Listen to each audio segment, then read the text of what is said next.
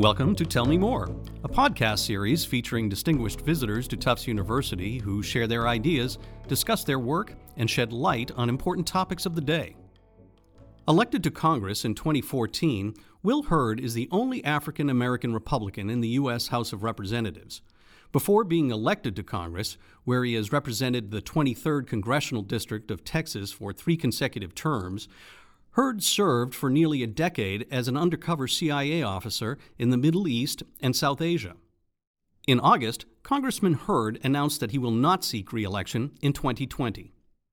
In this episode of Tell Me More, in an event sponsored by the Tisch College of Civic Life, Tufts undergraduate George Barakis interviews Hurd about his now famous live streamed road trip with fellow Texas Congressman Beto O'Rourke, the lessons he learned from his experiences in the CIA, and his decision not to seek re election in 2020.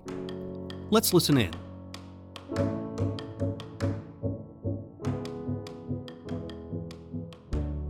Thank you, Congressman, for coming. We know you have a busy schedule. Um, I want to start with with you know why you got into politics. I think you're sort of a fascinating guy. You served in the CIA overseas, um, tour of duty in Afghanistan, and as an undercover agent. So, what made you move from that area of service into politics? And then the second part of that is, what is making you leave politics now?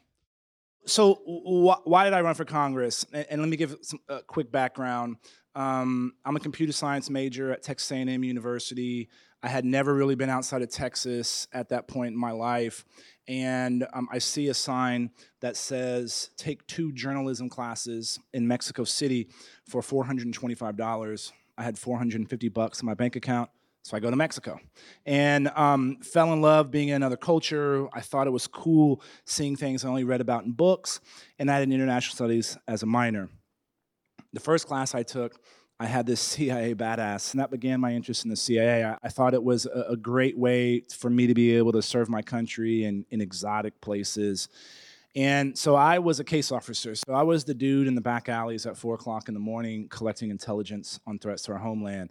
Um, my job was to recruit spies and steal secrets. My, my job was to stop terrorists from um, blowing up our, our, our, homeland, to stop Russian spies from stealing our secrets, and, and to put nuclear weapons proliferators out of business. And best job on the planet, by the way. Um, I did I did two years in D.C., two years in India, two years in Pakistan, two years in New York City, and then a year and a half in Afghanistan, where I managed um, all of our cover operations. So, in addition to collecting intelligence, I had to brief members of Congress. And I was pretty shocked by the caliber of our elected officials. Right, the people I met were morons, to be to be honest.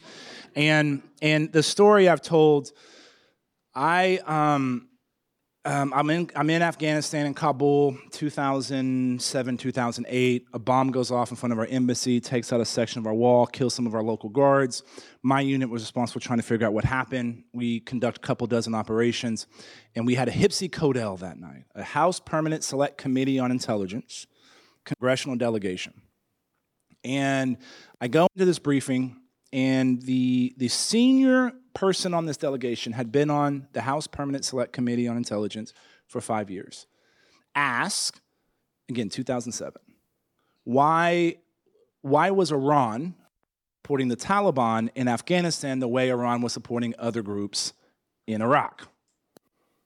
Mediocre question at best, but at least they got all the right people, the players right. And so I started explaining the Sunni Shia divide. And this congressman goes, Will, what's the difference between a Sunni and a Shia? And I'm thinking he's getting ready to make a really inappropriate joke. And who am I to deny him this opportunity? And, and my response was, I don't know, Congressman, what's the difference? And I'm getting ready to go, but I'm bump bump, right? Didn't know that difference in Islam, right? And I always say, it's okay for my brother not to know that difference because he sells cable in San Antonio. But for somebody who makes decisions on sending our boys and girls to places, men and women, excuse me, to places like you know, Syria, Afghanistan, Yemen, unacceptable. For someone who's making decisions on spending billions of our tax hard tax dollars. And so what I did, I pushed. We were in a SCIF. I pushed my chair out, makes a whole lot of noise, walked out, called these guys who had been talking to me about running for Congress, and I was like, I'm running for Congress. And moved back to San Antonio, and lost by 700 votes. But I'm glad I don't tell that story anymore. Um, and and so the opportunity came to run again and i took it. And so so i ran because i thought i was going to be able to help the intelligence community help my country in a different way.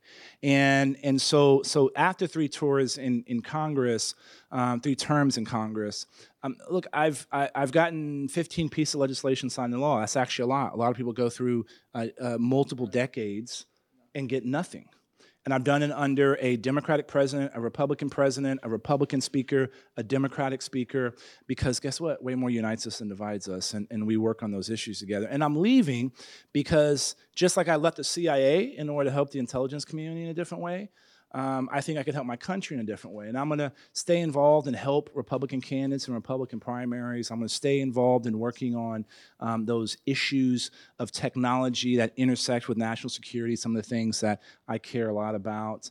Um, and, and, look, I'm sure I'm, I'm everybody's saying I'm retiring.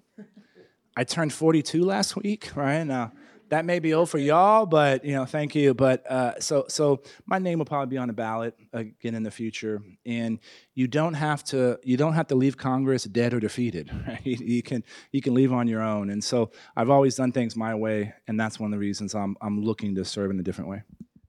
So we had another congressman from Texas here yesterday, Beto O'Rourke. I know that you two are good friends, and famously, a couple years ago, your flight was canceled, and you drove up to DC together in the same car. Sort of took social media by storm. Um, I'm wondering if you could talk just a little bit about what has happened in in the halls of Congress um, and the sort of state or uh, bipartisanship or lack thereof. I think, and and give your thoughts. Sure, I'll talk about the the road trip and tell some stories about Beto. He doesn't want me telling. Um, Beto was the only Texan on the VA committee, the Veterans Affairs Committee, and some veteran service organizations in my district wanted to meet with someone on the VA committee. And So I asked Beto to come down. He said, sure. And we had three meetings. First meeting, the um, our flights get canceled. And I'm a Southwest Airlines guy. And so if you know anything about Southwest, Southwest flies in anything. So if Southwest is canceling, it's serious, right? So it's the snowmageddon of 20 eight, 16 or 15, whenever it was, 17. And um, the second the second meeting, Beto's like, let's drive to DC. Third meeting, I said, okay. And so I find out after the fact, Beto never thought I was to say yes, right? And so he's stuck. So now I can't. I'm to call him out if he if he backs out. And so we rented a 1998 uh, Ford uh, uh, uh, Impala. No, it's Ford. Yeah, Ford. Is Ford Impala? Yeah, Chevy Impala. Chevy Impala and we drive 35 hour trip from San Antonio to Washington D.C. 31 hours in the car, 29 hours live streamed, and lit- literally, literally 29 hours live streamed. Um, and we we debated every single issue uh, imaginable. We talked about healthcare. This was during the the heat, the height of the repeal and replace debate, right? And so we had this, that we literally probably talked about six hours of that 29 hours on healthcare. And what I found in that experience so 25 million people watched us on social media in a, in, in, in a little bit over a day. The Super Bowl gets what, 22 million, I think, right? And, and what was interesting is the first 90 minutes were terrible, by the way. Beto's driving, we're on Beto's socials, so I'm having to read everything. And look, his socials are a little more liberal leaning than mine. And um, they were saying some nasty stuff about me. And I was like, man, I was about to be like, Beto, just leave me on the side of the road, man. I'm, I'm, I'm hitchhiking home. Um, but then it, then it broke, and people like, this is really cool. And so when 25 million people watch something, I, at first I was like, we're just two dudes in a car, right? But it tells me, and it showed me that the country is actually clamoring for us to be able to, uh, to disagree without being disagreeable. And it confirmed to me what I had seen in my district. And, and my district's 29 counties, two time zones, 820 miles of the border, the US and, and Mexico. It's 71% um, Latino, and it was one of the original swing districts in Texas. Uh, what I learned in my district is way more unites us and divides us, and I confirmed that with that, with that road trip. And so, unfortunately, though, the way you get clicks on social media, the way people look, nobody in this room has ever shared an article to their friends to be like, Congress worked. you know? It's some crazy thing like these guys on that side are terrible, or those guys on that side are terrible, um, and and so so we're seeing that that the edges continuing to harden harden.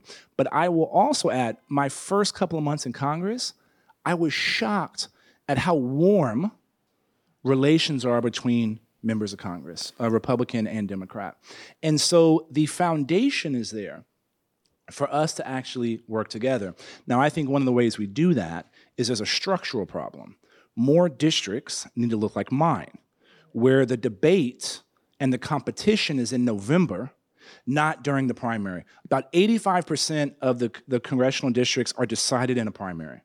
In essence, 2% of the population in that district decide who the elected official is going to be.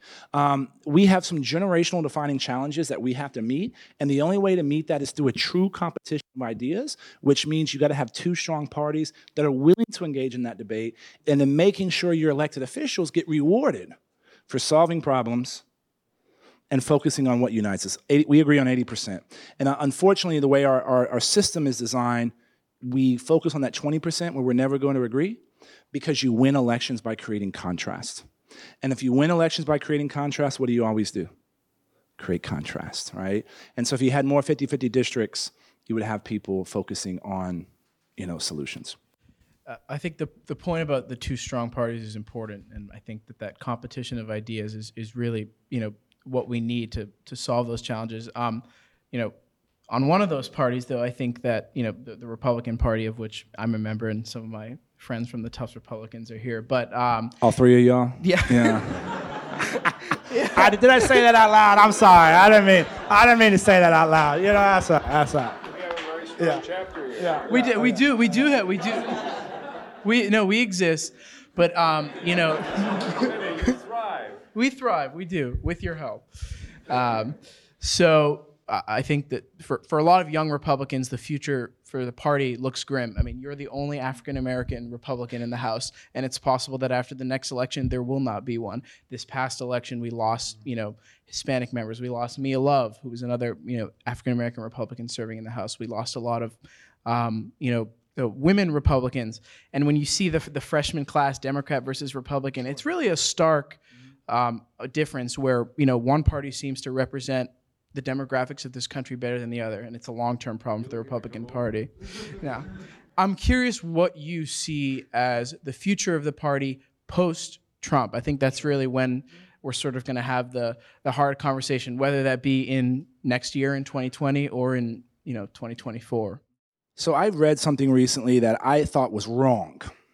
Um, this this book I was reading said that Ronald Reagan and um, George H.W. Bush in 1980, 1984, and 1988 won the youth vote under 29 by more than 30 points. By 30, won by 30 points. I said they got that wrong. They probably meant to say they got 30% of the vote. They won it by 30 percentage points. That's crazy. That is not going to happen in 2020. It didn't happen in 2018. And so the two largest growing groups of voters in the United States of America are minorities and young people. And so if you're not appealing to people in those two groups, you are going to die. And, and guess what? The best way to do that, and, I, and this is a quote, I, am quoting myself. Um, don't be an asshole. Don't be a misogynist don't be racist. Don't be a homophobe. Don't be Islamophobe, right? Don't be somebody like that. Start with that. It's real simple, right? And then two, show up to communities that that you've never been. Now, so my dad's black, my mom's white.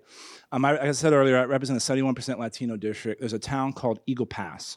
Eagle Pass is 85% Democrat, about 90% Latino. First time I showed up when I was running, it was a tardeada. It's, it's an afternoon party, 700 people there. And um, when I walked in, three of the band members were elected officials, and they literally stopped playing because they're like, uh, why is Hurd here? And um, 212 people came up to me and asked me a version of this question. The person with me, I told them to count. And they asked me, why are you here? Now, the professional political class would be like, you know, you're with a bunch of Latinos, they're conservative, you should talk about family values, this, that, and the other, micro, macroeconomic theory. My response to that question all 212 times was, I'm here because I like to drink beer and eat barbecue too, right? Showing up, engaging, right? I don't care what community you come from. You want the people that you love to be healthy and happy. That's that's universal. And so talk about talk about those issues. And that's what I've tried to do. And that's what I'm gonna try to make sure you have others. And and you know, the, I, I always hate labels, right? Um, you know, my birth certificate said I was, you know, says black. Um, the word biracial didn't exist when I was growing up, right? Um, people always try to pigeonhole you. And the question I hate, you're like, well, when did you become a Republican? And I'm like, I don't know what day it was. You know, it's like uh, there, there are some people that are like, since the fourth grade, I've been, you know, doing X, Y, and Z, and it's like, okay. Um, and and what it was for me was, I got to meet George W. Bush when he was governor. We became friends. I knew Rick Perry at the time. He, we, we became friends. I knew, you know, a mentor of mine was, was Bob Gates, you know, former Secretary of Defense, former CIA officer. My dad grew up in a city and his, his grandfather, city called Marshall, Texas. The first Jim Crow law in Texas was in Marshall, Texas, where my dad w- was born. And so you had a lot of Republicans that came to Marshall after the Civil War to help with Reconstruction. And uh, that's what influenced my forebearers that, that lived there, right? And so for me, part of it is the people that I've met that I've, I've that have, have inspired me were, were conservative leaning. And unfortunately, right now, if you're under the age of 40, you got to whisper, I'm a Republican, right? Because my, many, none of us remember Ronald Reagan right? Some, maybe y'all remember George W. at the side of, of, of the towers that were that were that the Al Qaeda hit on the bullhorn saying, "We hear you," right? Um, and so, so having some of those folks that are talking about the future, and, and the future Republican Party is a lot like the one that I joined. You solve problems by empowering people, not the government. The way you help people move up the economic ladder is through free markets, not socialism. And the way you achieve and maintain peace is by being nice with nice guys and tough with tough guys. That's the future party. Now, I would say foreign policy right now is be nice with tough guys and tough with nice guys, right? Which is the exact opposite of, of where it should be. But that's that's and there's a lot of people, Elise Stefanik, you know Charlie Charlie Charlie Baker. Um, you know there there's uh, John Katko in in New York, a guy running in Houston called Wesley Hunt, uh, Nicole Malliotakis in in New York City. There, there there are some other people that are like that. You represent a district on the border. Um, I think it's fair to say that the immigration issue as a whole has become poisoned in the past few years in a way that it has not been before. Um, so you know, it, it's obviously a crisis of of many. There are many facets of the crisis. You know, people are dying, sure. and Congress can't seem to do anything substantive on it. Um, so how are we going to break out of that and and you know start saving lives at the border? First, let me start with building a 30 foot high concrete structure from sea to shining sea is the most expensive and least effective way to do border security, right? Um, there is a crisis that we're dealing with. There's a lot of illegal drugs coming into our country, about $35 billion. And put that con- in the context, Starbucks made last year, I think, 28 billion. McDonald's did like 31 billion. So there's more illegal drugs than lattes and Big Macs, right? Um, and and then you know the the the number you know 1.2 million people will probably have come into our country illegally this year. We need to streamline legal immigration the US has benefited from the brain drain of every other country for the last couple of decades. Let's continue that. And let's benefit from the hardworking drain as well, too. If you're going to be a productive member of our society, let's get you here as quickly as possible. And I don't know if there's any foreign students that are here, but you know, a foreign student that goes to a, U, a US university when you have your diploma, I want to stick a visa in there in that tube, and when you walk when you walk across, because I want you to work at a U.S. company. I want you to start a company here in the in the United States. So let's streamline that, and and and and so and ultimately, when you have a policy, let's talk about family separations. If a policy is to snatch a child out of their mother's arms you need to go back to the drawing board, right? That is not who we are as a people. That is not a deterrence, and that is not something that we should be doing. But we need to be addressing root causes in Central America. That's violence, um, extreme poverty, and lack of economic opportunity, specifically in the Northern Triangle, El Salvador, Guatemala, and Honduras. I think we should have a special representative to, to that region, a senior diplomat who can coordinate all of our activity uh, with those three countries. Oh, and by the way, where is the Organization of American States in this? Where is the International Development Bank on this? This is not just a US and Mexico problem, this is a Western Hemisphere problem, and we need all the Western Hemisphere involved, right? That's why we should be strengthening alliances um, as well. Uh, we should treat drug trafficking organizations and, and human smugglers and, and, and human traffickers, um, we should increase the amount of intelligence that we're collecting on them to stop them before they actually get to our shores. You do those things and, and streamline legal immigration. Now, I will say this. Pete Aguilar, a, Calif- uh, a, Democrat from California, and I, I always feel like that's a joke, like a Republican from Texas and a Democrat from California walking to a bar. Um, and we had a bill called the USA Act. Border security, streamline legal immigration, address root causes in Central America, and deal with some of the, the, the judicial problems that we have, right? The, the, the immigration laws. We whipped it. A whip is counting the number of votes you have for a, a bill 245 people. Now, Paul Ryan at the time was Speaker of the House, preventing it from coming to the floor, even though we had the votes. Now, Nancy Pelosi is preventing it from coming from the floor, even though we have the votes. Why? A lot of both sides think that this issue is going to play well for them uh, politically in campaigns, which that's one of the, the more frustrating parts because I can tell you ultimately what would pass what would pass Congress. Do I have time to tell a final story before before we depart? Actually, I'm the one that's got to leave. So, um, um, yes, you do, Will. Um, so when when um, when you're in the CIA and you're going to meet someone that's giving you secrets, you got to do an SDR, surveillance detection route. And I'm in a Toyota Tercel, it's a little small car, um, in a city I had never been in before, about to turn down an alley which I thought was completely abandoned. I turned down this alley, it was like a parade, a couple thousand people. I'm going four miles an hour, people all over my car, pack animals, you name it. A woman walks in front of my car, I mash on my brake, I roll over her flip flop and I drag her foot across the concrete. Bust her toe wide open, it's bleeding, meat's hanging out, it's super nasty. And she looks in the car and realizes I'm not from around there and starts screaming bloody murder. I have what felt like hundreds of people banging on my car, shaking my car. And the standard operating procedure in this situation is get off the X. The X is a location where something's going down, and the last place you want to be where something's going down is where it's going down. Um, but my little ter- Tercel wouldn't be able to get me far. I had a weapon, but not enough ammunition for this situation. So I did what they least expected. I unfolded my six foot four frame out of this little tiny car, and everybody was shocked. And I knew some of the local language, but not enough for this situation. So I said, Does anybody speak English? And this kid, part of the crowd, raised a finger and said, I speak the English.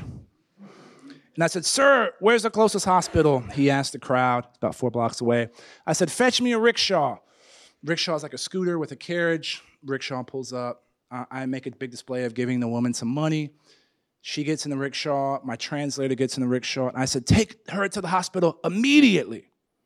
And they drive away, and the crowd starts clapping. Some dude literally opens my car door for me to get, get back in.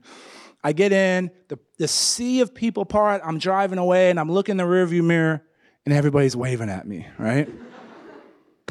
and my heart is beating because I thought my mother was gonna get a phone call that no mother ever wants to get, right?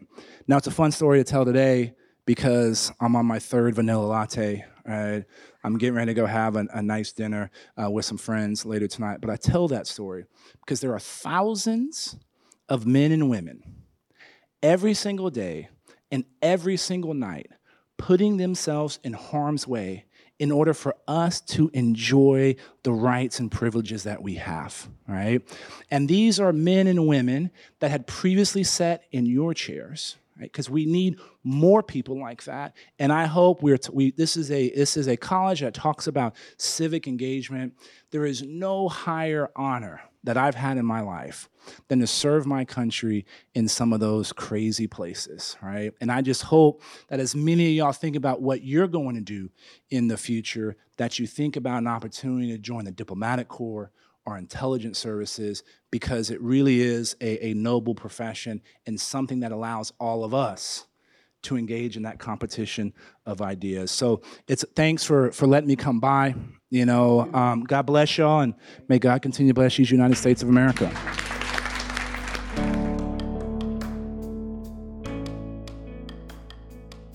Thanks for listening to this episode of Tell Me More. Please subscribe and rate and review us wherever you get your podcasts. And to be the first to hear about new episodes, please follow Tufts University on Twitter, Facebook, and Instagram. We'd also welcome your thoughts on the series. You can reach us at tellmemore at tufts.edu. That's T U F T S dot edu. Tell Me More is produced by Katie McLeod Strollo, Dave Nusher, and Anna Miller. This episode was edited by 5 to 9 Media and Anna Miller. Web production and editing support provided by Taylor McNeil. Special thanks to the Jonathan M. Tisch College of Civic Life. Our theme music is sourced from De Wolfe Music, and my name is Patrick Collins. Until next time, be well.